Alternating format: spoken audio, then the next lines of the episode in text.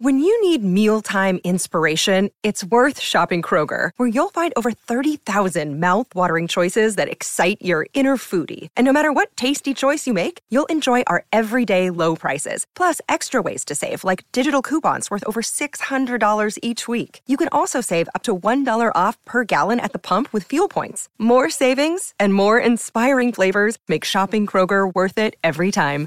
Kroger, fresh for everyone. Fuel restrictions apply the Times uh, kind of eh, admits to um, picking their own um, their own what they think defines a bestseller and they'll have like like people will stack the deck too so if there's like a little dagger next to it right. that's when they think that maybe someone is like you know jiggered with the numbers because people will go out and buy like 10,000 copies. You mean like Don book. Jr. does? Yes, like Don yeah, Jr. Yeah, It's really common. It's really yeah. common. It's common with fiction. It's common with like all these different. He's now promoting. He's now promoting himself as the number as a uh, New York Times number one best-selling author. I mean, when I think literary greatness, I think Don Jr. I know, Don I know. Jr. It's hard. It's hard to imagine. Anyway. He's supplanted Sarah Palin as my favorite writer. Oh, I, I, bet. I bet she had more people actually buying her book, though. She probably did, but I still remember a genuine like phenomenon. Two weeks after she was like on the, on the New York Times bestseller list, I was at an airport and I saw her book on a remaindered pile at the air for like a buck. So um, you never know. I almost bought it. I almost bought it, but it's an airport buy, sure. Yeah. I kind of regret that I didn't. I did buy my dad. We'll get into movies in a minute. It's so funny. I'm still on these mailing lists. Um, I bought my dad. Do you remember Sarah Palin had a T-shirt that was a kind of pastiche of the old Rosie the Riveter thing with the. Yes, I do remember that. Yeah. And I can't remember what the slogan was, but it was hilariously stupid. And I, I bought. It was probably one. you betcha. Yeah, I think it was. And I, I bought one. That was her thing. Dad they had one. They had one of my dad's size. He's he's six five, and somehow I bought him a uh, Sarah Palin T-shirt, and I got on a mailing list, and I refused to take myself off it because uh, somewhere somebody is looking at my email and they're very confused by the fact that I'm. Oh, still- oh yeah, I I check the the spam folder. I check all of the stuff that gets sorted because I. I'm I'm constantly amazed at who the internet thinks I am. Yeah, yeah and there's people out there spending money trying to figure out what you're going to do based on what list you're on so i think it's i know and i this is why i actually don't worry too much about data collection in terms of of like what nefarious thing that marketers are doing because it's like they have all this information and they still have they cannot draw a bead on anything about me. Yeah. So how how how good could it really be uh, but I also, may be a special case. I, I think we all I think I think it's on every American to be on as many disparate email lists as possible and just shunt them all to spam. Yeah, fuck, fuck with the algorithms. exactly, exactly. Confuse them.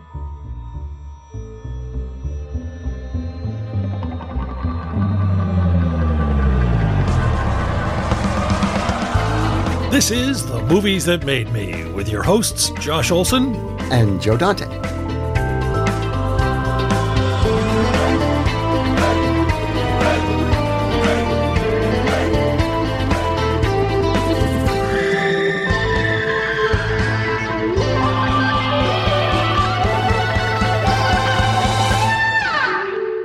We're we're very psyched. We were um uh we are here with uh uh one of our friends from Chapo Trap House, Amber Frost. Uh, but anyway, Amber, you you've got a great. You told me this a while back, and I've, I've been dying to do this. Uh, not just because I wanted to get you on the show, but I love I love your topic. Um, do you want to tell? Right. I don't, we tell. I don't think we even got to telling Joe last time. So I don't think so. Um, so my favorite kind of movie is, um, or you know, favorite, whatever that means, but a genre that like shows up a lot in my most formative movies are um, protagonists or major characters that are failures and frauds. Uh, they have to be both. Um, so they have to be like a failure. Um, so in, in some way, they have to be like a loser. And I've got here maybe they've ruined their own life. Uh, maybe they lack ambition. Maybe they're just like in a rut. Maybe they never caught a break maybe they're spinning their wheels or circumstances or sudden disaster has left them desperate but their chips have to be down at the beginning they don't have to end that way but they have to start out like chips down And then the fraud part, okay. So it's not just like any old crook. Like they have to attempt to transcend their failure or at least keep their head above water in some way through dishonesty or some kind of surreptitiousness.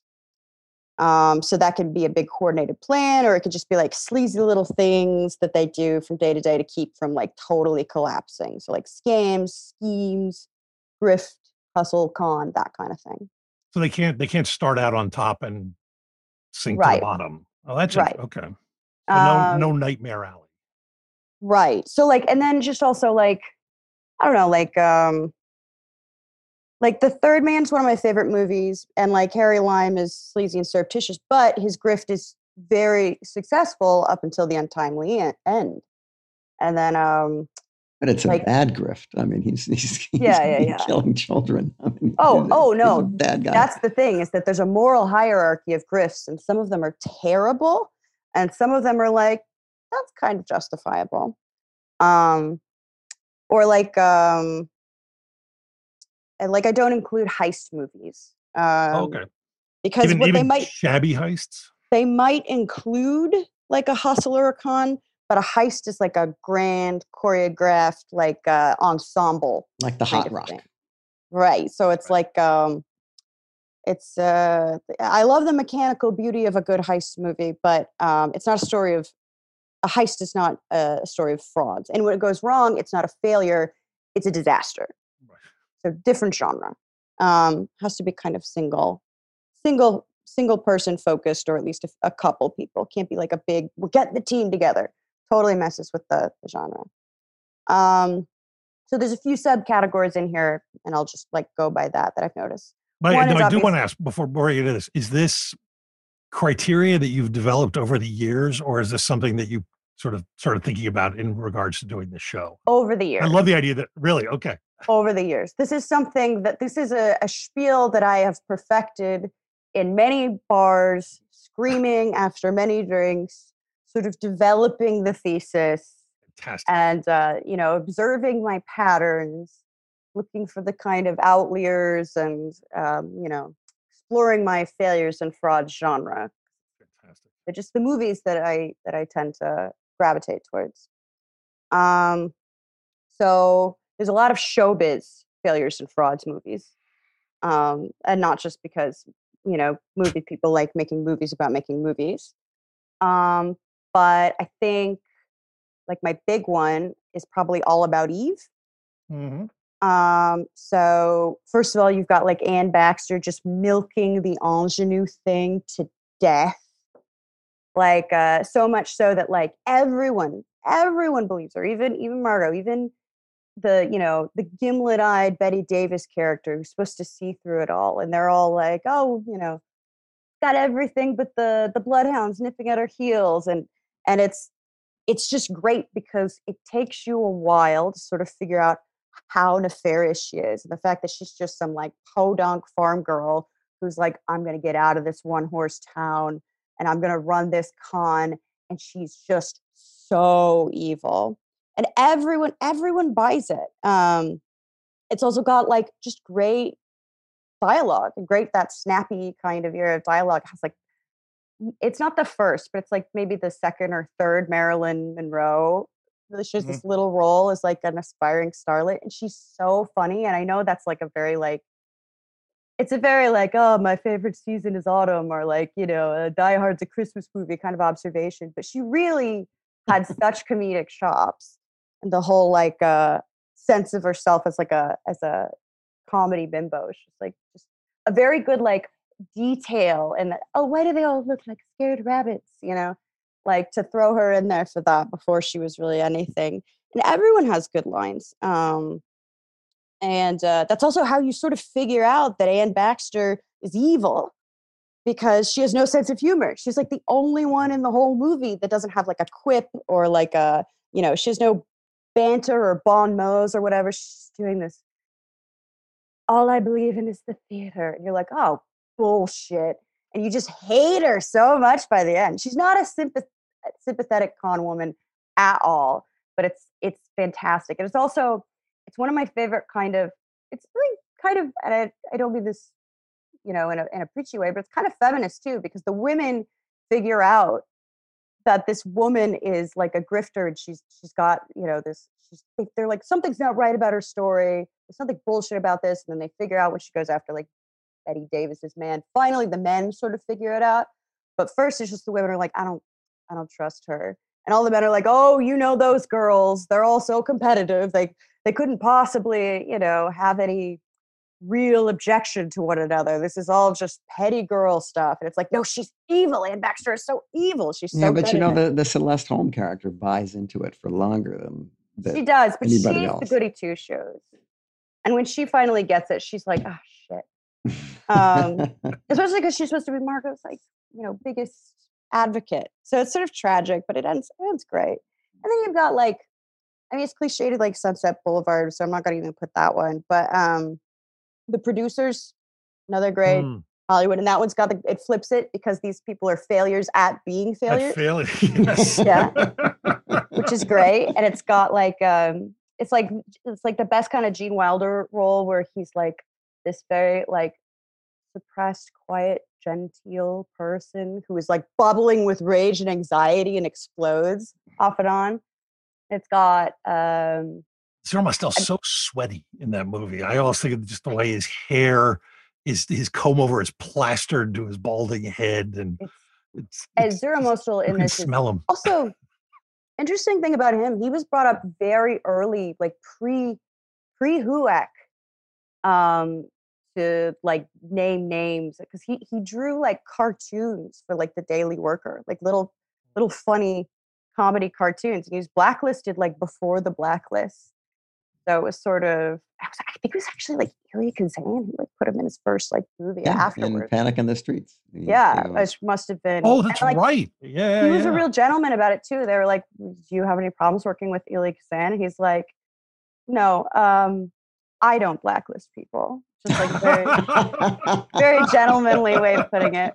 But it's so fucking funny, and it's it's it's my favorite kind of like Mel Brooks thing where he gets to do the whole sing and dance thing. It's got the great, it's just the great use of Gene Wilder where he's just freaking out and then like repressed. I think it might have been it might have been Mel Brooks when they asked him like, "Oh, so what's like Gene Wilder like to work with?" And he's like, he's he said something like, I'm paraphrasing, like he's a darling man.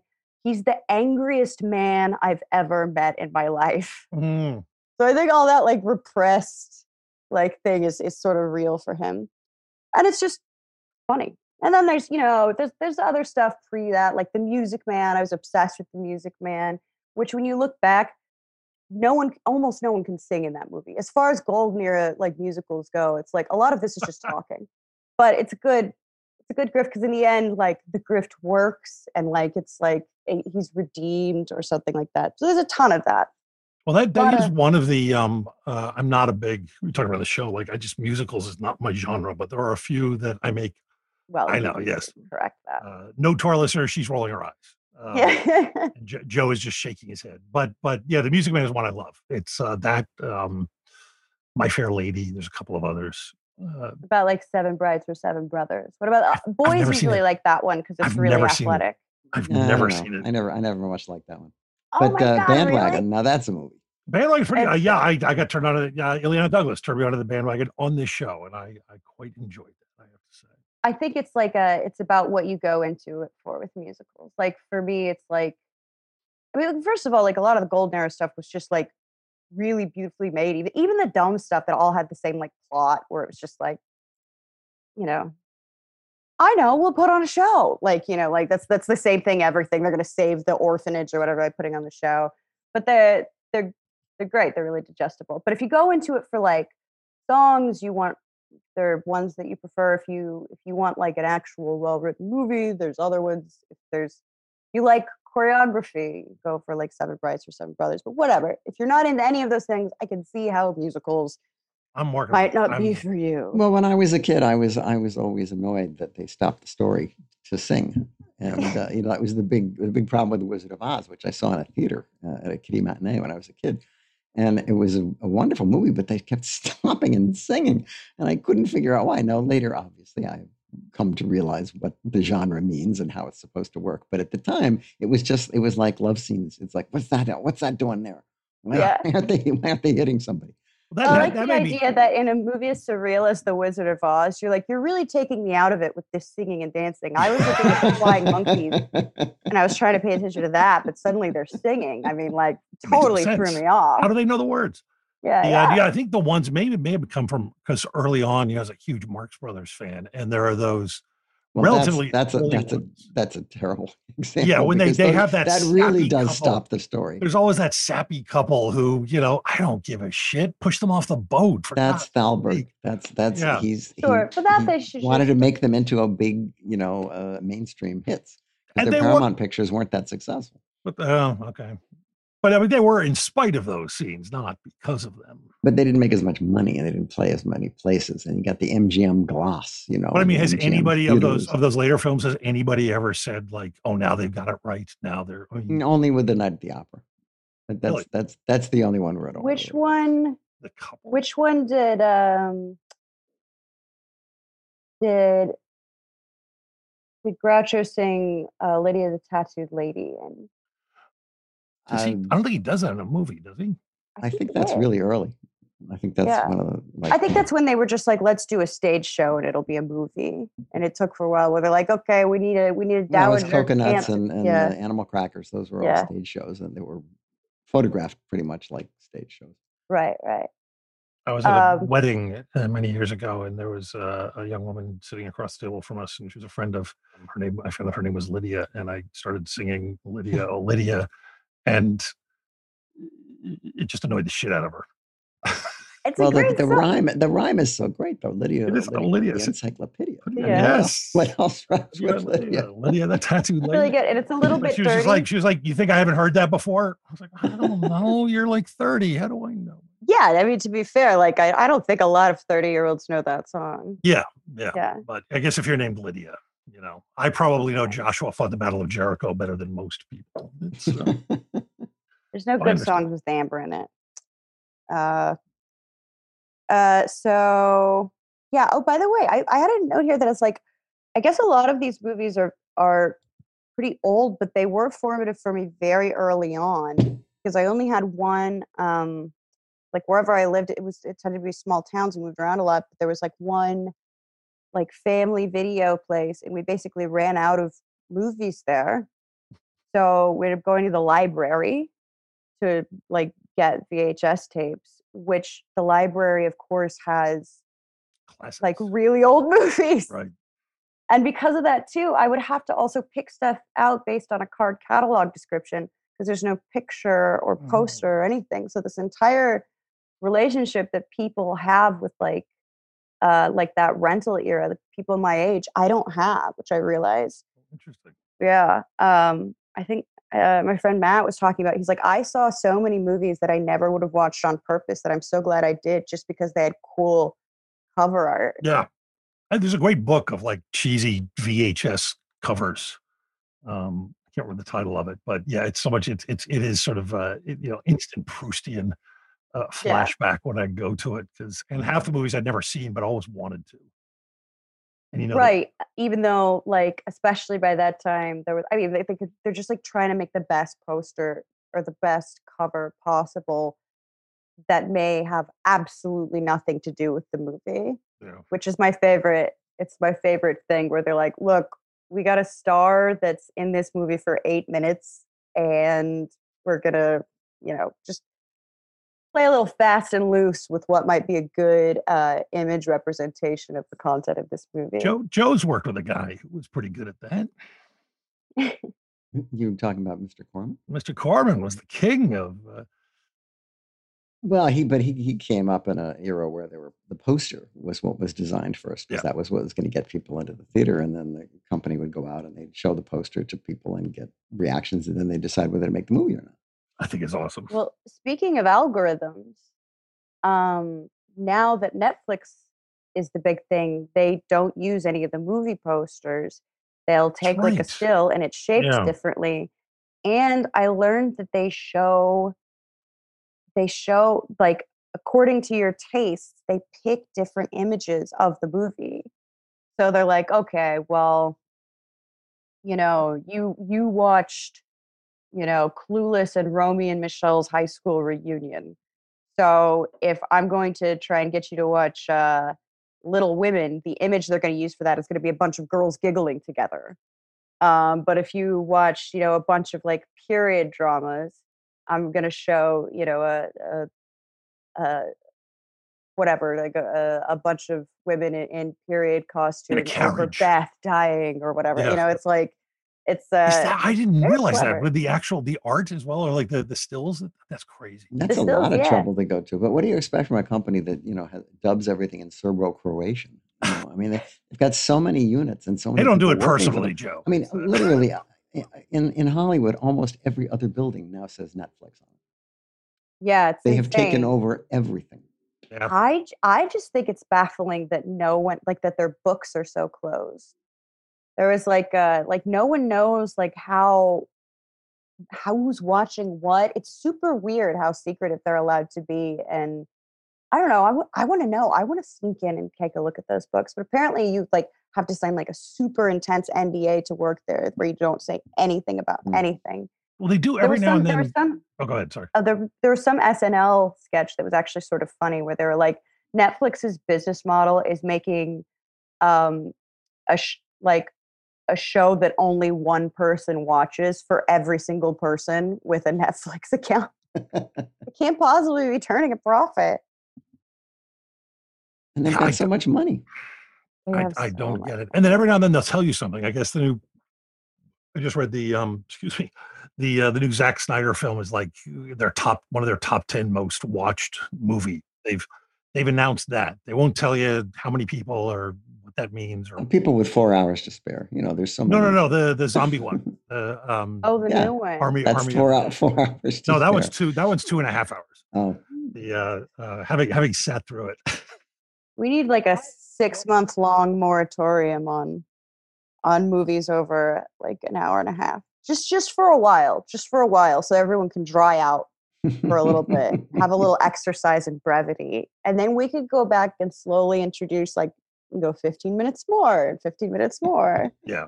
No, the correct answer to any movie when someone tells you about it and they say, What is it about? You say, It's about 90 minutes. That's the Right, right, answer to that question.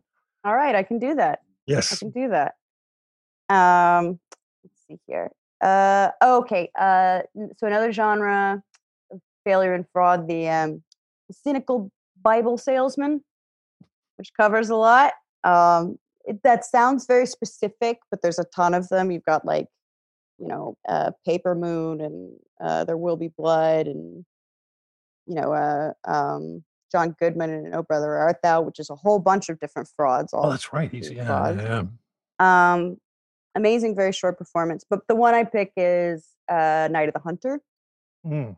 um, because I am still scared of Robert Mitchum to this day. Is he a Um, loser though? Is he uh he's uh is he a failure? I guess he's Uh, Well, he, he's they, a- he, he escaped to jail. Like he, he's w- a he, he was down on his luck, I would say. Yeah. yeah, but these are things one can be and still be a raving success, Joe.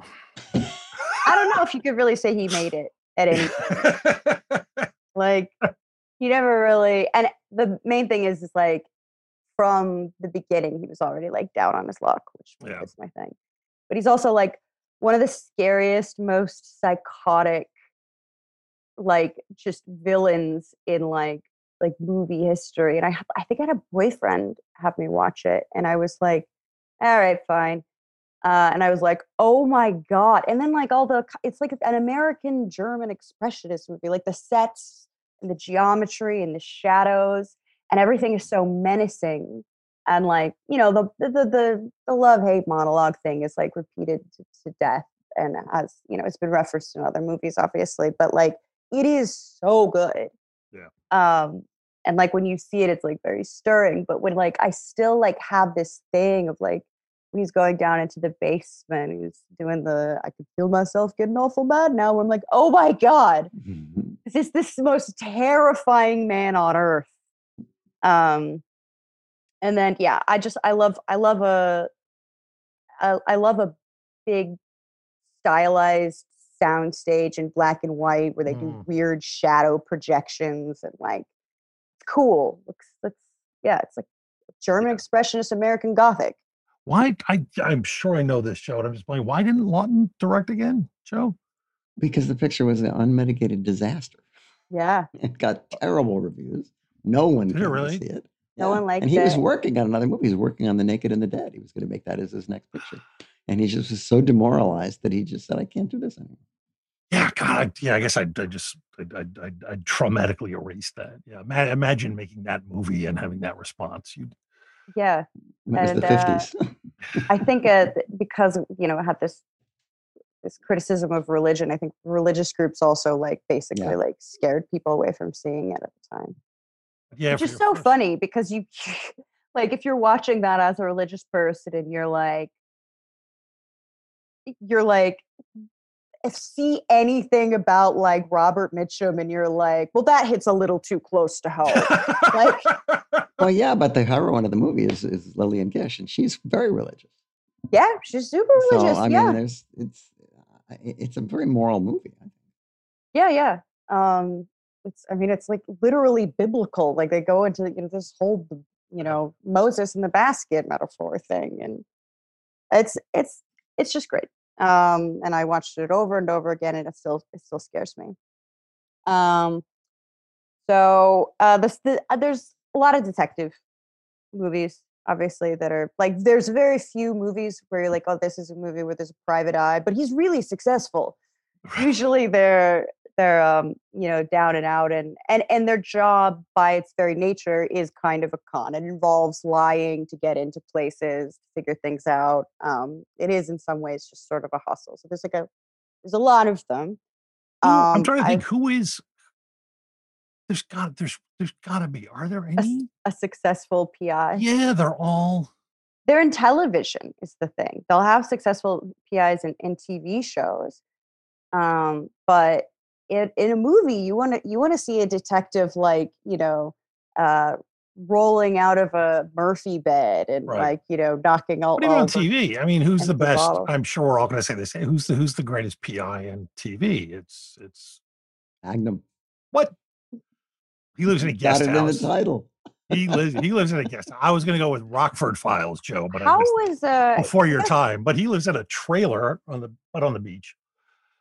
I mean, I can't think of too many. Yeah, it's interesting. I, how how did how was columbo's bank account doing Well, he, Why- only, he, he only could afford one trench coat. So I, I don't Right. He's know. a cop. He's not a PI. He's a he- right right right but he was always doing investigations that was the whole thing yeah i don't know it's great but we don't we don't like to see i guess for some reason we, we want our detectives to be um i- a little bit in the gutter a little Yeah, bit yeah. Why is that's interesting? I, I've never, I've never. because they're in the gutter more with, likable. with their Yeah. with their, Yeah, their yeah. prey, you know. but- yeah yeah yeah. um but obviously i've talked about this with josh before my favorite there is uh the long goodbye the, the Yes. altman long goodbye um But he doesn't scam anyone. uh he lies a little bit he li- he lies to get into places I- Yeah, I that's okay. Okay. yeah yeah um and you could argue that to some degree an amount of uh of private investigation is sort of a scam um but that's more of a whatever. Um but this was also like the first time i saw it was it's playing on some like sunday movie thing um and i had never seen i was at my grandparents and i had never seen like a like a robert altman movie and I was like, I can't fucking understand what anyone's saying. What is the like? Like, I didn't get the dialogue thing yet. And if that's the first time you hear that, I'm like, what is going on? What is with all this mumbling? Everyone's talking over each other, and it sort of takes you a minute to like get into the rhythm of it. Um, and then with also like the voiceovers and and like with, with Elliot Gould's voiceovers, then you watch it. It makes more and more sense as you get older. Um, and uh, I f- I remember the cinematographer we were trying to uh, think of. It's Vilmos Oh. Vilmos. Yeah. Yeah. Yeah, yeah. Yeah. I mean, yes. Yeah. Um, and it just it, it looks beautiful, and it's it's like I like cool looking movies, and he just looks cool. Like from the second he wakes up in the bed of the suit, and he's all like the shirt is all messed up, and it's just cool, and he is so cool. Like Elliot, Gould, like more than the than the the, the Bogart Marlowe. He's like the best. My dog, by the way, is named Marlowe. Um, and people are like, oh, after Philip Marlowe. I'm like, yeah, the Elliot Gould Philip Marlowe specifically. Specifically. Yes, and um, and I think there was like one adjusting to like the the kind of like the the Altman dialogue stuff, but two, I was like, oh, this is like a this is like a parody of the genre, or a comment on the genre, which is not something I got at the time. The first time I saw it, it's just like this is the coolest looking movie. Once I start to understand what these people are saying, um, and it's interesting to have him as a character that's like kind of embarrassed about being like this person out of time. Like he, he looks Mhm. a little bit sheepish for being this kind of, you know, secretly kind of not secretly, but you know, noble like person. Like he feels like his values have like, you know, have, have been swept away. And it's like, why why is anyone this kind of person anymore? Why is there why is there any no, what's the point of nobility? You're just like living next to these naked chicks doing yoga. Like that time is past. He, and he feels like very anachronistic and his values feel very anachronistic. But at the same time, he's all like 70s cool and groovy. And, he's never, um, and he's completely unimpressed with everybody. yeah, and unimpressed with themselves. He's just like, ah, I'm just gonna keep going.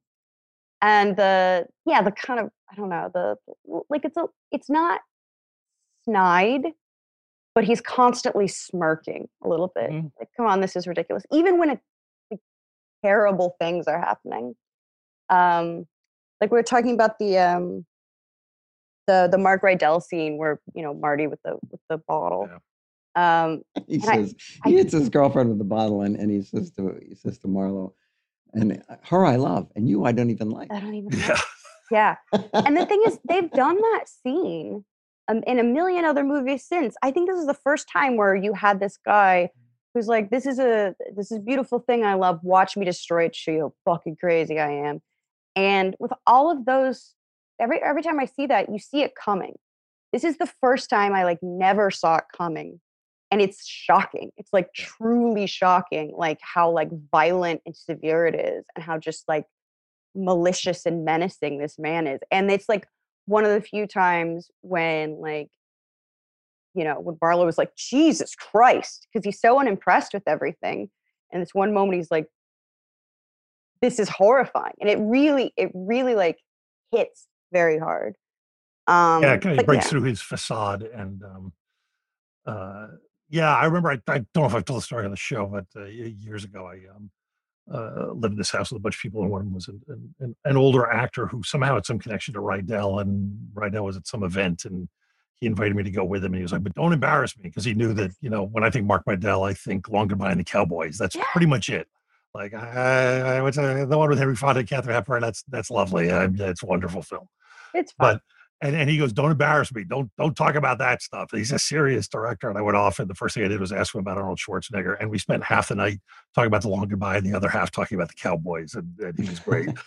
he was great. it's an amazing like who wouldn't be proud of that moment to to like switch from being like oh look at this sleazy piece of shit to oh my god this man is a violent psychopath i'm terrified Yeah, it's an amazing performance. It's Yeah. um, and it's so also good. like i've said this before like both with like marilyn monroe and you see this very early thing when you see uh when you see arnold you're like god that guy's a star like he really is he had real charisma But to be fair, um, he does take his clothes off in the movie, and you had never seen that body before. those in- bodies didn't exist then. Yeah, And I'm yeah. not even He into those them. bodies. I am more, way more. By the way, Elliot Gould, very sexually formative for me. Way more into a 70s style body, which is, um, I think, built on like cigarettes and a lot of brown liquor, right, somehow still sort of fit. right, Um, but when you see his body, it's like startling. yeah, yeah. Um, because they just didn't make them like that. No, it Like, was the first. It was the first. built we never that. saw yeah, that yeah. body. Although Yeah. actually, not entirely true. There was um, Bronson. In Pumping Iron, we saw it. Yeah, we'd seen that. Yes, Yeah, um, yeah. but I, I remember uh, as a kid going out to see Chato's Land with Charles Bronson, where he plays uh, uh, an Indian, a Native American who kills a guy. Guy has it coming, and then the whole movie is a posse chasing him, and he picks them off one by one. And at the end of the movie, Bronson shows up on a horse, and he's just wearing a loincloth, and you're like, "Holy shit!" Yeah, yeah. body." It, it- it's man kind is an the- action figure. It's the proto Schwarzenegger kind of body. Yeah. but, but they were not the norm. I think other than that, it was like it was just like this. it- I mean, there's pumping iron, but it was like this is like a weird like Charles Atlas, like you know, it was like a super was a subculture. subculture of Yeah. muscularity. It wasn't just they're like mutants. Yeah. yeah, they are And- mutants. And here he is in a quote unquote real world. And and now everyone now comedians have that body, which I find immensely disturbing. I find it disturbing when I walk by one on the street. They're not. I guess it's also like when you see like a like a runway model in person, you're like, oh, you're like a beautiful praying mantis. Like they look so strange, but you, on the screen you kind of get it. But then if you see them in person, it's like startling. You're like, oh, you're not built like a normal person. Yeah. I just know Um, that like if Woody Allen were 35 today, he'd be buff, and that's just too creepy. I can't. Would he? Yeah, he would. He would. Ugh, They all are. It's just disturbing. it wouldn't do anything for him. Just Uh. By the way, shout out to Jack Black. I think he's the last man standing. And I'm, I'm sure the next time you see him in something, he'll be buff. But Oh yeah, I knew it was getting bad when uh Jonah Hill got skinny. I was like, what are you doing, man? You were fine. That was your thing. Yeah. Who are we gonna? Who are, like who are we gonna? I mean, he's healthy We, now. we have to have those bodies for movies. Where are we gonna get them? it's true. He is probably healthier. But but yeah, I'm, I'm with you. I'm with you. Probably, but I don't know. Was he really that big? He got like skinny. Yeah. Yeah. No, I know. It was, it was, he got unrecognizable is what he did. Yeah, yeah. yeah. Which you have to think is gonna like hurt your career. Yeah. yeah. Imagine the joy of that phone call, you know, when your agents call you up and like, ah, Jonah, you're gonna, you, you, you need to put it back on. Yeah, yeah, That's, yeah. that's the best phone call you could get. Call De Niro. Yeah. Well, um, I think it was like Patton Oswalt talked about like being at some awards thing, and uh, and he was like trying to lose weight to get into a suit or something, and he ran into like Brian Dennehy hmm in like the buffet line, and he looks at him and he goes, he's like piling food on him, and like Brian Dennehy looks at Oswalt and goes, "Character actors, am I right?" And I was like, "Yes, that's the joy. That's the joy of it." yes. Yes. Uh, Absolutely. this is also uh, one of the answers I give to if when people ask me, "Oh, what would you do if someone who would you want to play you if someone optioned your book?" And I'm like, Brian Dennehy or I walk, but he's dead, but I can't. but I was like, it's either that, and then I switched it to um, I forget who I switched it to. I have a few different dumb joke answers. Uh, but yeah, I always I always pick an, an older, heavier man. Uh, um, and uh, well, anyway, the, the, the movie I just love it. I love the, I love the satire of noir. I love I, in the California sunshine. I think like you know, Gould is just like dripping with like charisma. I love this like kind of like you know, he's like a cool, smirky, like yeah, what are we Yeah. doing here? Like, but he also has this nobility, and it just looks cool. The movie just looks cool. Everything looks cool in it. Hey, um, I want to take advantage of this moment to pause for one second and tell you a couple things. First of all, Kino Lorber uh, has just come out with a fantastic new uh, Blu-ray, I believe it's 4K of The Long Goodbye that looks phenomenal, is loaded with all kinds of stuff.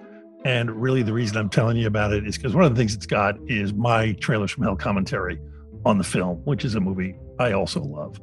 And while I'm telling you about that, I can also tell you that you can get it like most of the films, um, if not all of them that we discussed today with Amber. Uh, you can get them at our sponsor, uh, moviesunlimited.com, the movie collector's website, who are great fans of our show and great supporters and have so many of the movies uh, that we talk about here. Obviously, a lot of the films we talk about, or at least some of them, are impossible to find anywhere. But if you can find it somewhere, you can almost certainly find it at moviesunlimited.com. Um, and do I really have to go off about how amazing and important and essential hard media is? Uh, you get extras, you get bonus features, director's commentary, deleted scenes, all kinds of goodness. And hey, even sometimes you get trailers from hell commentaries. Um, so buy your favorites at moviesunlimited.com.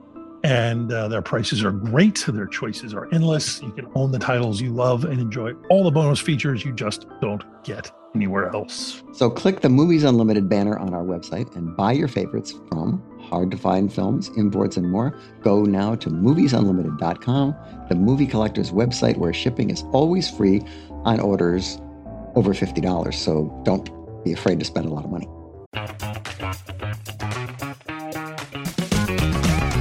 Hey there, I'm Dylan Lewis, one of the hosts of Motley Fool Money. Each weekday on Motley Fool Money, we talk through the business news you need to know and the stories moving stocks on Wall Street. On weekends, we dive into the industries shaping tomorrow and host the experts, authors, and executives that understand them. Tune in for insights, a long term perspective on investing, and of course, stock ideas. Plenty of them. To quote a listener, it pays to listen. Check us out and subscribe wherever you listen to podcasts. Yeah. Um, so yeah, but I said like a, there's a there's a lot of there's a lot of just broadly general like Coen Brothers movie that have like failures and frauds. But I I love the Coen Brothers specifically for turning um, their uh, like the most famous and like um, you know sometimes like handsome leading men in Hollywood into absolute buffoons. Mm-hmm. And I have to think that must be a kind of like revenge thing. Like if you're gonna like that must be super fun if you're if you I like think it's probably like, fun for those guys too. I think. Yeah. You know, my Oh my no, they love it. Yeah. yeah yeah. Yeah, I mean, like in like Brad Pitt does really well at it. I mean, like Yeah. it was it was it was very good at that stuff. But yeah, they do they do a lot of failures and frauds. They like people who who fail. Um, but in the um back to the detective thing, I wanted to throw this in as like a weird one, uh, but who framed Roger Rabbit? Um, so I had it as a kid. For some reason, we had a VHS that was given it given to us by like a neighbor. Mhm. Um, and I watched it obsessively, obviously as a kid for like the you know the novelty purposes, which is insane to look at now because it's like like eh, the the copyright, you know, how how could eh, we could never do anything that postmodern at this point because that's just like the like Disney would have you killed. Like you would never be heard of. They would kill your family and your dog if you did that now. Um, and especially to make a like a movie with like adult themes or whatever. But That's the also, part that's yeah, yeah, Yeah. So it's so interesting. Although they did do uh what was what was God, there was that Spielberg movie that everybody spent two years just breathlessly anticipating and then it was gone in five minutes. Um Ready Right. Player One. Ready Player One. Yeah. Oh, yeah. yeah. Or they sort of made all those deals and then yeah, and they I all sort of it was um yeah, it was just that was kind of like exhausting. film. Actually, I Yeah. I didn't I didn't even really hate it hate it as much as I thought I would. I think I hated like it's it's it's lazy to say you hate the hype, but at some point when a movie is just like mediocre and people have to have very strong opinions about it, Yeah. I was like, this is just I'm like, it's fine. Just it's fine. Can we stop talking about this movie? Parts of it look like shit. There's some, there's some decent like I don't know, funny kind of old Spielberg, but like I'm like I won't remember this movie, Yeah. and I barely. It's, it's a disposable movie. yeah, there's sort of moments where you pick out your favorite character from some other movie in the background. It doesn't Right, right. And I guess Um, because Roger Rabbit predates oh god, it predates CG. That was all weird. It was. That was like state of the art. I mean, Joe, you were Yeah, no, it, I've made one of those, and it's uh, the, I did mine a number of years after, and by then it was much easier to uh, combine live action and animation. But the, uh, the the the lengths that they had to go to to for Roger Rabbit, uh, it was really a remarkable achievement. I mean, I, I don't personally find the movie very funny because I don't because I don't think Roger Rabbit is very funny. oh, he's not. Uh, but it's a, it's an it's fascinating. I, I I auditioned for the voice of Roger Rabbit, as a matter of fact. what? Yeah. Can't Wait, imagine, wait, wait, I can't what? imagine why. What? but what? I did. Bo- Bob Zemeckis why asked, me, not? to- asked me to, to, to, do- to audition for the voice, so I did. Wow. Uh, but it, but in the end, it's um, it's an ama- it's an amazing achievement that uh, doesn't didn't really seem to have much of a point to me. See, I think I liked it initially for like the novelty, but when I go back, I'm like, actually, this is kind of a really interesting movie about like the death of cities and public transportation Yeah. in Los yeah, Angeles. Yeah. I'm- and I'm- um, and like I love like Bob Hoskins is a Ugh. he's a char- he's a he's a he, he was a treasure. yeah. He's Uh, also a amazing. fellow traveler, very big big labor voter guy. Um, That's right. but But if you if you um I'm always like if people come to LA and they want to know about its history, it's like you watch Chinatown, watch Roger Rabbit, and that's pretty much all you need to know about Los Angeles history. yeah, who yeah. This crazy freeway idea. We got Yeah. the best public transportation in the world. Yeah. Um, and it's uh yeah, I mean, I think it could have leaned more on the novelty. And I think I appreciated it more when I was like, you know, I love this like as a kid and I like that the story is really interesting and I I agree with you. The cartoons are not the funny part. It's more the the lines from you know Eddie Valiant, Dolores, and like these you know sort of like you know dumb blue kind of comedy lines. The book is Um, actually pretty good. That's right. Yeah, who censored? Who Roger censored Roger Rabbit? is Yeah. name Oh, I book. didn't know that. Yeah, it's Yeah. worth reading. It's really It's quite pretty fun. It's it's very But different. um, uh, but I I appreciated it more because I was like, there was a period when people were sort of trying to do, like, you know, more stylized. Because I think the the, the Dick Tracy movie came out afterwards, and me and my friend Matt were like, let's rewatch that, and we're like, God, this is terrible. oh no, like- I don't want to hear that. I've been sitting on it for. I've been thinking about going back to it for months. I want to give it It another shot. Is it- looks bad. oh, like it looks bad it looks i'm like i i made that set for a high school play um i think and like it's all like the primary colors and stuff and it's like actually they had all these cartoons and stuff in roger rabbit but they did like a good job with like there's garbage in the streets Yeah. there's there's dust on the thing like it's like it's it looks like a movie movie yeah. and they didn't have to do that. And I think, God, we also when you figure out how much they spent on Dick Tracy, and the prosthetics are awful. It came out after Hoffa too, so there was no excuse. They figured out how to make good prosthetics. right. So it was like, it's like the, it, this this literally only makes me appreciate like the the technical achievement of Who Framed Roger Rabbit more. And then Thank- also, thankfully, this is a this is a good episode because we've just ensured that neither Spielberg nor Warren Beatty will come on the show now. So it's it's um, The guests' opinions are entirely different. yeah, I do do not represent the sponsor or the yeah, show. yeah. Um, but it was uh oh wait there's one other thing i was going to say about oh yeah uh thing i also like i like any movie where i'm still where i'm still scared of the bad guy where i still shiver and i i when i was a little kid when they would drop the the shoe Oh, the dip, yeah. the little you know anthropomorphized shoe into the dip i would take the cushions off the couch and hide under them during that scene That's awful. That's an was so awful scene. Yeah. it's really intense Screaming for his life. Like, Yeah. don't, don't kill me. Don't kill me. Please don't kill me. It Drop was him in a vat so of acid. intense for like a little kid to like see, and I love that movie. But I literally, as like a four-year-old, would hide under the cushions Yeah, uh, to watch it. I believe. Yeah, Christopher Lloyd's great. He's terrifying. Yep. Um. Uh. So there's like a also like just sort of a broader like get rich quick kind of thing, which tends to include like a lot of gambling movies. Um.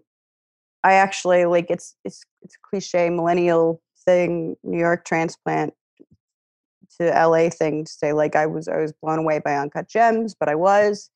Um, I also like I went to go see it with my friend Cal at Metrograph, which is a theater I miss going to very up very much. And uh, you know, there's a lot of there's always a lot of like disparate kind of previews that come before, and you know, the the, the first scene of that is and, and Cal's Ethiopian, by the way. So uh, we see like this, you know, Ethiopian, you know, like opal mine, and he's like, "Oh my God, there's a movie. uh, There's a movie about Ethiopians." It's like I would, I'd like to watch this, and then it like goes into the movie, and we're like, "Oh shit!" And like we were very excited to like actually be surprised by the beginning of a movie for once, and then I just, I it had been so long since I had like seen something that actually made me anxious, like the the the actual tension of it didn't feel um like really fabricated. At one point i can't remember if it was me or him but one of us turned to the other one and just whispered if someone doesn't kill him soon my heart is going to explode like it was just we just spent the whole movie clenched. I think it gave me like back pain. Um and like at the end we were just so relieved when he died because we were just like first of all it was a very humane death for him because his final thoughts were i won. Right. because he was so into it like he was so involved. I mean i thought it was like a really good depiction of someone who was like a compulsive like a gambler like an addict more broadly because if you've ever like been around someone who has that who has a problem like that and are really enjoying themselves while they're destroying themselves, it's so frustrating because you're like, you have to stop. You are you are falling apart, but they're enjoying it and they cannot hear you. Like it's it's much easier when they're down and out, but when they're like, you know, on the high of it, it's just like not listening. And that's how he's just like that's the that's the really frustrating thing too because at, at any point he could have he could have told Judd Hirsch I'm in trouble please help me out I'm in over my head but he couldn't do it Right. it was just like a part of this compulsion so it was so frustrating um Yeah, I really, I there's there's something. uh, It's just a small bit in that film, but I loved it so much because it just has that. I don't know. I love I love this sort of cameo when um, remember was it his girlfriend? Is it his girlfriend's apartment? Down her neighbor is John Amos, and you know he's Oh. got about three lines and two quick scenes. But that's but it's John Amos as you know he's not playing somebody. He's John Amos, you know the guy from that show, and didn't even like I pick up on love that. stuff like that. I love yeah. love those little touches of, you know, because sometimes John Amos lives down the hall from you in New York. and- Sure. and then um it, it was really well cast. I, I I liked the like weird non-traditional casting where they just had Mm-hmm. all these weird New York people. I think they were used very well. I think that can be really I could think that could be done very like poorly and be kind of cheap, but I think it did I think they did really well with it. Um and uh and yeah, it has it has a really uh, amazing like menacing kind of uh intense rage from Bogosian, the Armenian Elliot Gould, if you will. Uh, and uh, yeah, I just uh, it's just it's just it was just great. It was like it, it- it literally like gave me back pain watching it because I was just so clenched, and I was like, please kill him. It's the only way he can end it. Like, and I and I don't want him to come down from the high. I want him to, you know. You know, if you're like putting down an animal, you feed them all their favorite treats first, so they think they're ha- just having the best day of their life. And he's so excited. He's like, "I won!" And it's like, he's so far gone. He doesn't see anything but the bat. Um, but along that line, it's not my favorite like Gambler movie. Mine is uh, California Split. Oh, Another yeah. um. Another mumbling Altman movie. another mumbling Altman, which I watched much later because I was like, oh, that's his thing. Like like years later, I'm like, his thing is just like mumbling. But by That's then, I kind kind of figured it out. Got it. It's not just mumbling. I mean, he's very has his does multi tracks of everything, and then the, the mixes are really complicated Yeah. because there's so Yeah, many yeah. different things that have been captured. Well, especially in like one of these like gambling halls, which are not like like the some of them aren't technically casinos. They're like this weird they're weird institutions that exist like just outside of California and, it's they're just like super yeah, when they play busy. poker.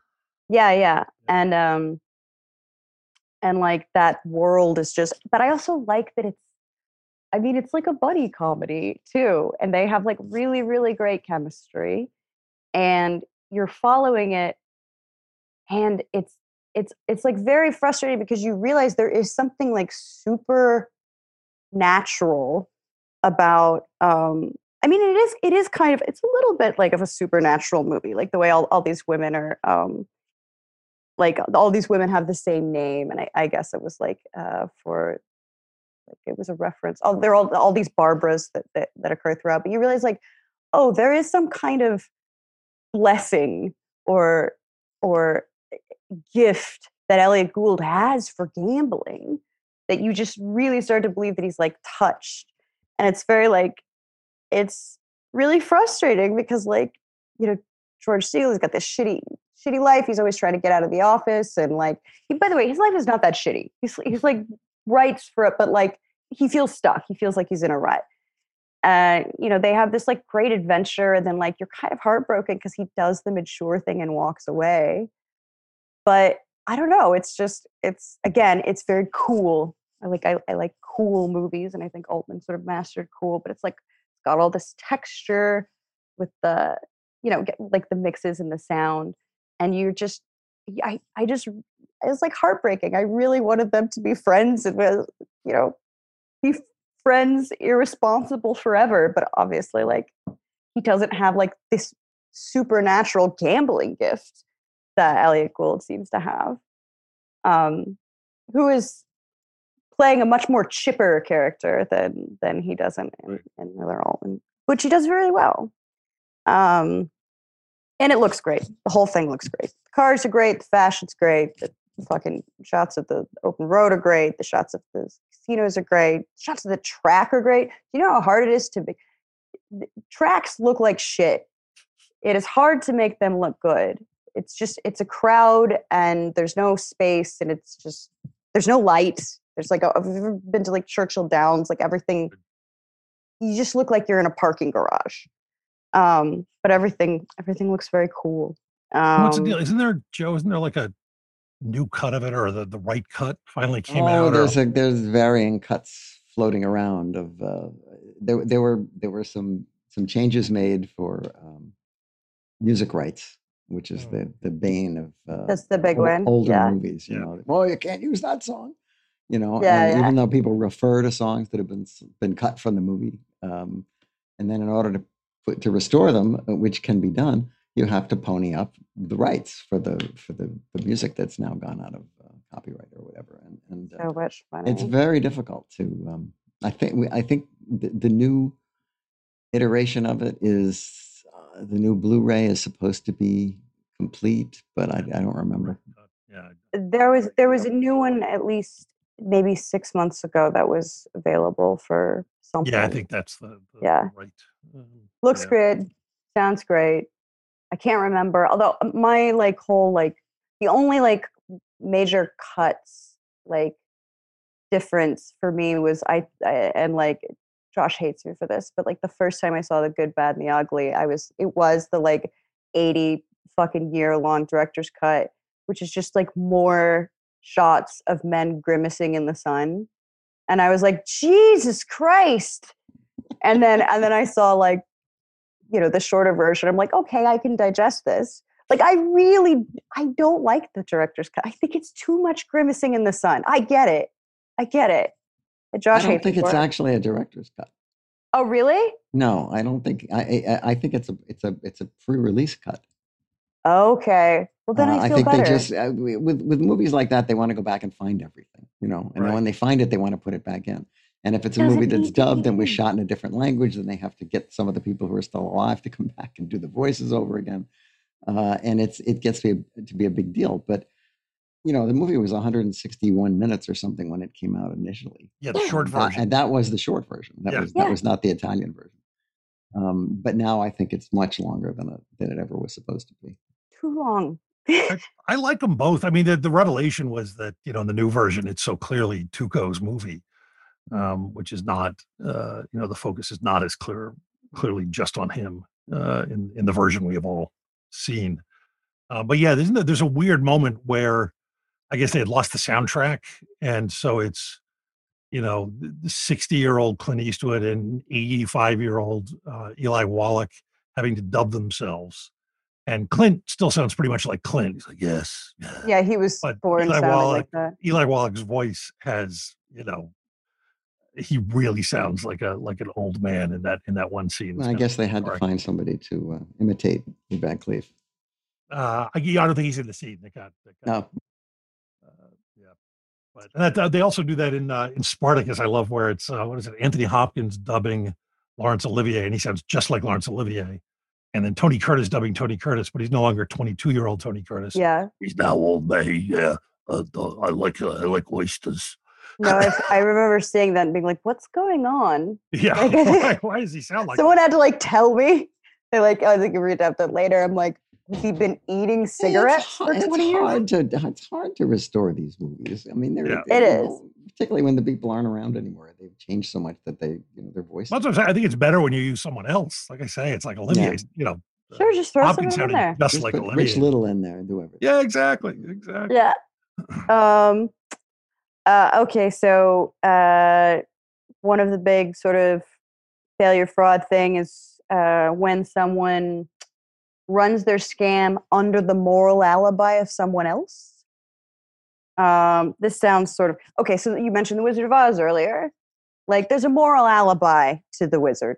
Like, he's like, um, I, I'm just a very bad wizard. Like, I'm sorry, but he does try to help um, but he's running a scam. Um, uh, but uh, like I, I, Josh also hates me for this, but like as a pure Harold Ramis apologist, I think Ghostbusters is one of the better. I also watched it pathologically as a kid, and I still, I mean, I, I probably like Stripes or something better, even though that that movie is like five different movies that fell apart. Um, that were- Groundhog Day is better than both of them. Yes.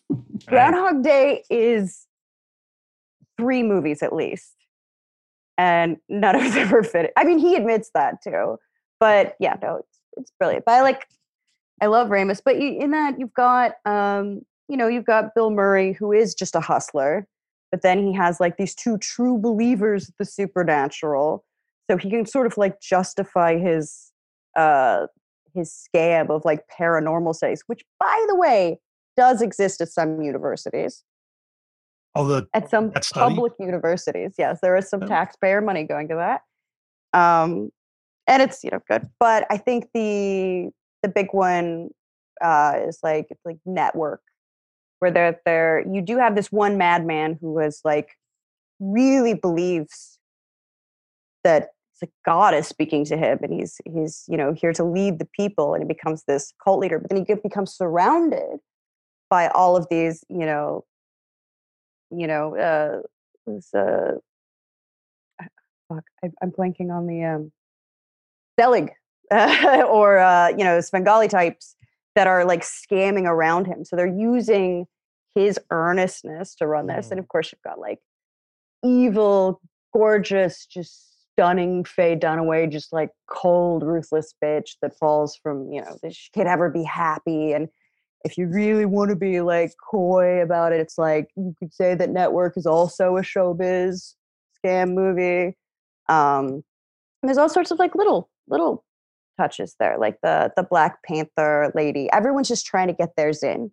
Like Right. everyone's just trying to get theirs in. There's there's something earnest at the core of it, but then you've got all these little strivers that are trying to sort of uh, make a genuine kind of like popular phenomenon, as insane as it is, into something like you know, into showbiz and Right. to, to something marketable. And it's like also one of those things where you're like, God damn, they had no idea how right they were about to be. Like they weren't even like it's it's not prescient. It's it it vastly underestimates the the extreme uh, degree of kind of like media, um, like carnivalesque media productions that were that were bound to develop. I mean, they didn't even have rewatched like it. cable news, 24 hour cable news at that point. I, I rewatched it recently, and it's it's just astonishing that there's nothing in that movie, with the possible exception of uh, spoiler alert, shooting Peter Finch at the end, that that isn't already you know I mean dated. It's like they're so far past all of that now. Yeah. Um. Yeah.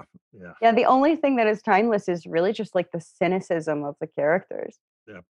Yeah. It's just like, oh yeah, we we still have those really cold blooded people that will just just just you know literally make money off of you know desperate people you know following a man's literal nervous breakdown I and think, breaking I think one of the most shocking scenes I've ever seen in a movie is just a bunch of people sitting in a room and calmly discussing the fact that they're going to kill him, yeah. Uh, as if as if they were talking about the stock market. You know, yeah yeah Yeah, and that- then that-. Every time, every time I see it, it all throws me because you're waiting for the beat where someone's going to go, "Ah, you're kidding," and it's just you just they're just Nope, Yep. it's, Yep. it's an option. It's on the docket. It's item Yeah. number three in, Yeah. in, in the meeting. It's in the notes. Yeah. Yeah. Um, and it's just super. It's Well, like like- it's cold and like it, it's just it, it it it really like makes you hate everyone. It's so And it, contemptible. and it has Ned, Ned Beatty's speech, which is the uh, Which a- a I've- s- a I summation of the entire uh, last twenty years. yeah, which I I actually quoted that for uh, an article I wrote for Columbia Journalism Review um, about why I read the Financial Times and not the New York Times. Um, is because uh, the New York Times is sort of a you know it's a paper of like uh, ideology and liberal values and things like that, and they believe at their core on some level, or at least a lot of people in the editorial board believe that the world is a battle between ideas and ideologies and you know it's you know it's the liberal democracy versus blah blah blah blah. And ft they're maybe not like on my side politically but they know it's all about the bottom line and you just get better news coverage from them because because they're like will this affect the stock market will this affect international trade so i i read the capitalist paper and i i'm a little bit ahead of the game on the people who like consistently read uh the times because there's there's Don't just pretend to care about anything. yeah they i mean yeah i mean they just they also just know that like what people want and what people believe and what the popular will of people um is is largely secondary to whoever's holding the purse strings and what their interests are um so you know it's good to read the bad guy paper sometimes because they're uh, especially when the bad guy's winning because they're clearly onto something Well, you want to know what they're up to too. Yeah. of course yeah friends close enemies closer that kind of thing Ay, ay, ay. Uh, Yeah. And my final one, I think this is just to this is just to annoy Josh. Uh, Fritz the cat. Um, it's also the only actual movie poster I own. Um, Great poster. it's a great poster. I actually own the one from Spain, uh, which is very like interesting because it couldn't be released in Spain until after Franco's death for a number of reasons. Uh, one, the whole fascism thing doesn't really allow for a counterculture, uh, and two, it's a very Jewish movie.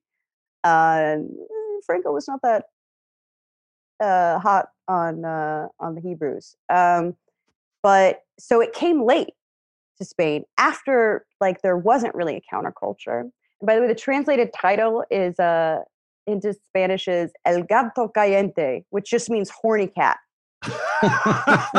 Which is, I mean, it's pretty. It gets to the point, but I just look at that and it's such like an American artifact. It's such a product of its time. I'm like, what must you have thought after living under weird conservative Catholic like like light fascist uh you know southern european uh piece of shit like have thought watching an orgy scene in like a west village like with a bunch of animals in animals. a bathtub yeah but i also just think it's it's really beautiful i love the animation i love i love bakshi i've always said like everything he's done has been of some value i said that everyone should watch cool world on mute uh at least once um but this is like the most everything is very textured everything is very muddy and dirty.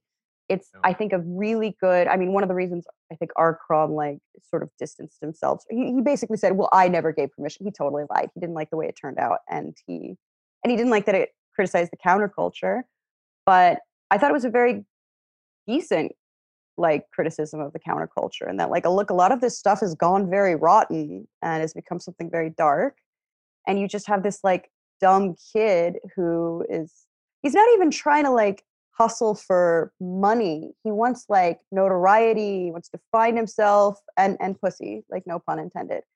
Like that's why he's dishonest is that he's Yeah. sort of trying to get some sort of like credibility or um you know meaning out of life which is like such a i mean it's a little bit of a departure but i still think it fits. He's a fraudulent uh horny cat. Um but it's also it's just like it's beautiful animation. I love that part of it is just literally documentary. He just did field recordings and then animated over it. Uh one of my favorite scenes is just the one where there's all these rabbis um talking which who he who uh Bakshi animates his dogs and they look very menacing which is really strange I'm like, why do they look so menacing? So one of those rabbis actually, I mean, they are all rabbis. He was recording a, a conversation between rabbis. Uh, one of them is his uncle. uh, and I had, you have to think like, okay, well, this is, he animated them to look like mean fucking dogs. This is just daddy issues all over this, like all over the animation. It's, it's amazing. You see, it's like really personal. I love hearing all the recorded conversations. I think I think like the weird interstitials where there's just the the crow dancing to to Bo Diddley, and it's like this very slow zoom in.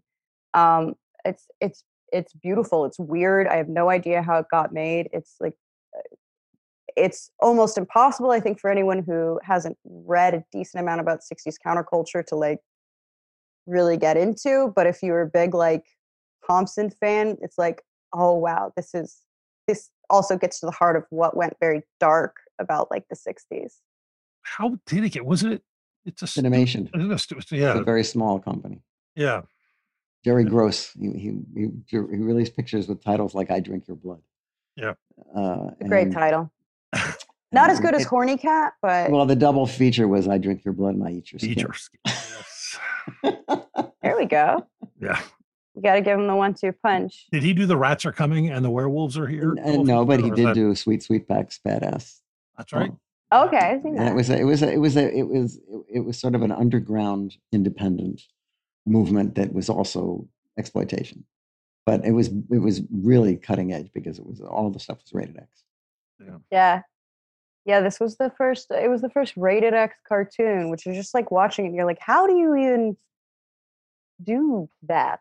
Like it's not I mean, it's also like not I mean, it's a dirty little cartoon. Yeah. And they're clearly having fun with like the you know, the R. Crumb kind of like lascivious Yeah. thing, but it's like it's and now that's like the kiss of death, but it was used to market it at the time. They're like, it's a rated X cartoon. And people are like, well, I got to go see this really weird, um, covert criticism of the counterculture. Yeah, no, I remember as a kid, I was fascinated by it because I, I think I, I'd stumbled across my dad had a bunch of uh, Zap comics that I had found at an early age, and I was quite fascinated because all the comic books I knew were just you know Batman and Right. stuff, and then to find out that there was a movie of this insanity that you Yeah. know none of my friends even knew existed. Um, having having to see it, uh, and I think it did didn't for many many years, but yeah, it's an interesting film. I always the thing I always when I think of it, I always think of the way he used photographic backgrounds in some of the scenes, and you'd have animated characters, but but they weren't, you know, they weren't amazing, beautiful locations. They were just like grimy, filthy New York We alleys. loved their everything too Yeah. with like the, um, like any of the night scenes with the urban scenes or even like the, you know, on the, on the road stuff. It just looks like he smeared like dirt over everything, but there's still all this texture. There's still like, there's still like 50 different colors to make that blue, to make that like bleak blue. And uh honestly, it's just it's a great cartoon, man. like it's a good need it cartoon. It's been a long time. It's been a Yeah. long time. I always want to like Bakshi more than I do. I don't. We haven't talked about it, but Joe, are you a you a fan? No. No. Well, we've also talked about how like my favorite movie makers all f- fall on flat on their face, uh, and and even my favorite movies by them all contain at least a few. Um, like, why is that in there? That's stupid, because that's kind of I I think you kind of get credit for effort, like, Yeah. or at least dynamism.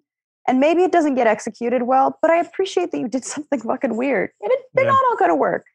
They're I did. Lo- work. I loved his Mighty Mouse. I loved that there was a It's great. time when they would let Ralph Bakshi do a Saturday morning cartoon, and uh, yeah.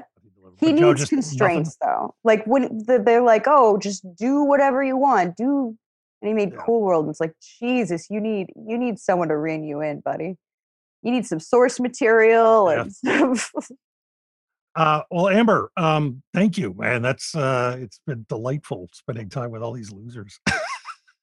I like losers. I Uh, like losers and liars and hustlers and conmen, and they're just they're the, they're the funnest movies to me.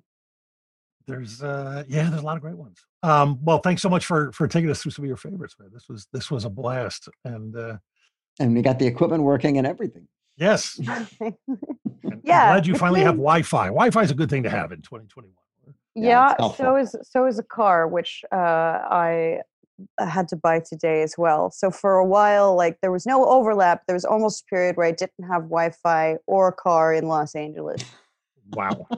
which is just it just drop me off naked in the woods with a knife. I'd be more prepared. All right. Well, thank you so much for having me yeah, no, on. thank you. Thanks this a was lot. blast. Right. All right, bye. bye kiddo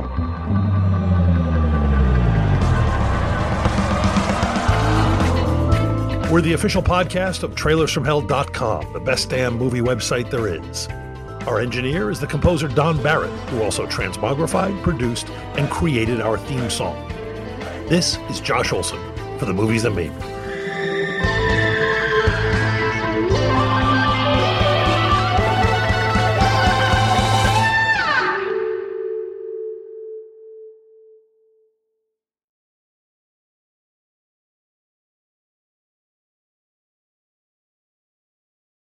As a longtime foreign correspondent, I've worked in lots of places, but nowhere as important to the world as China.